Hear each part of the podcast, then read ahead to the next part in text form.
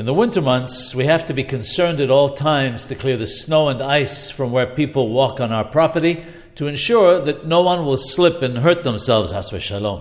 Under normal circumstances, the rabbis forbade us from deliberately melting snow or ice on Shabbat. So if the snow falls on Shabbat, may one spread salt over it, thereby causing it to melt, or is this forbidden?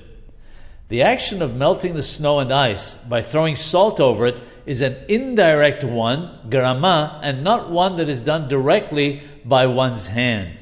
Additionally, there's no problem of leveling the ground or of building another layer on the ground since the salt dissolves and disappears.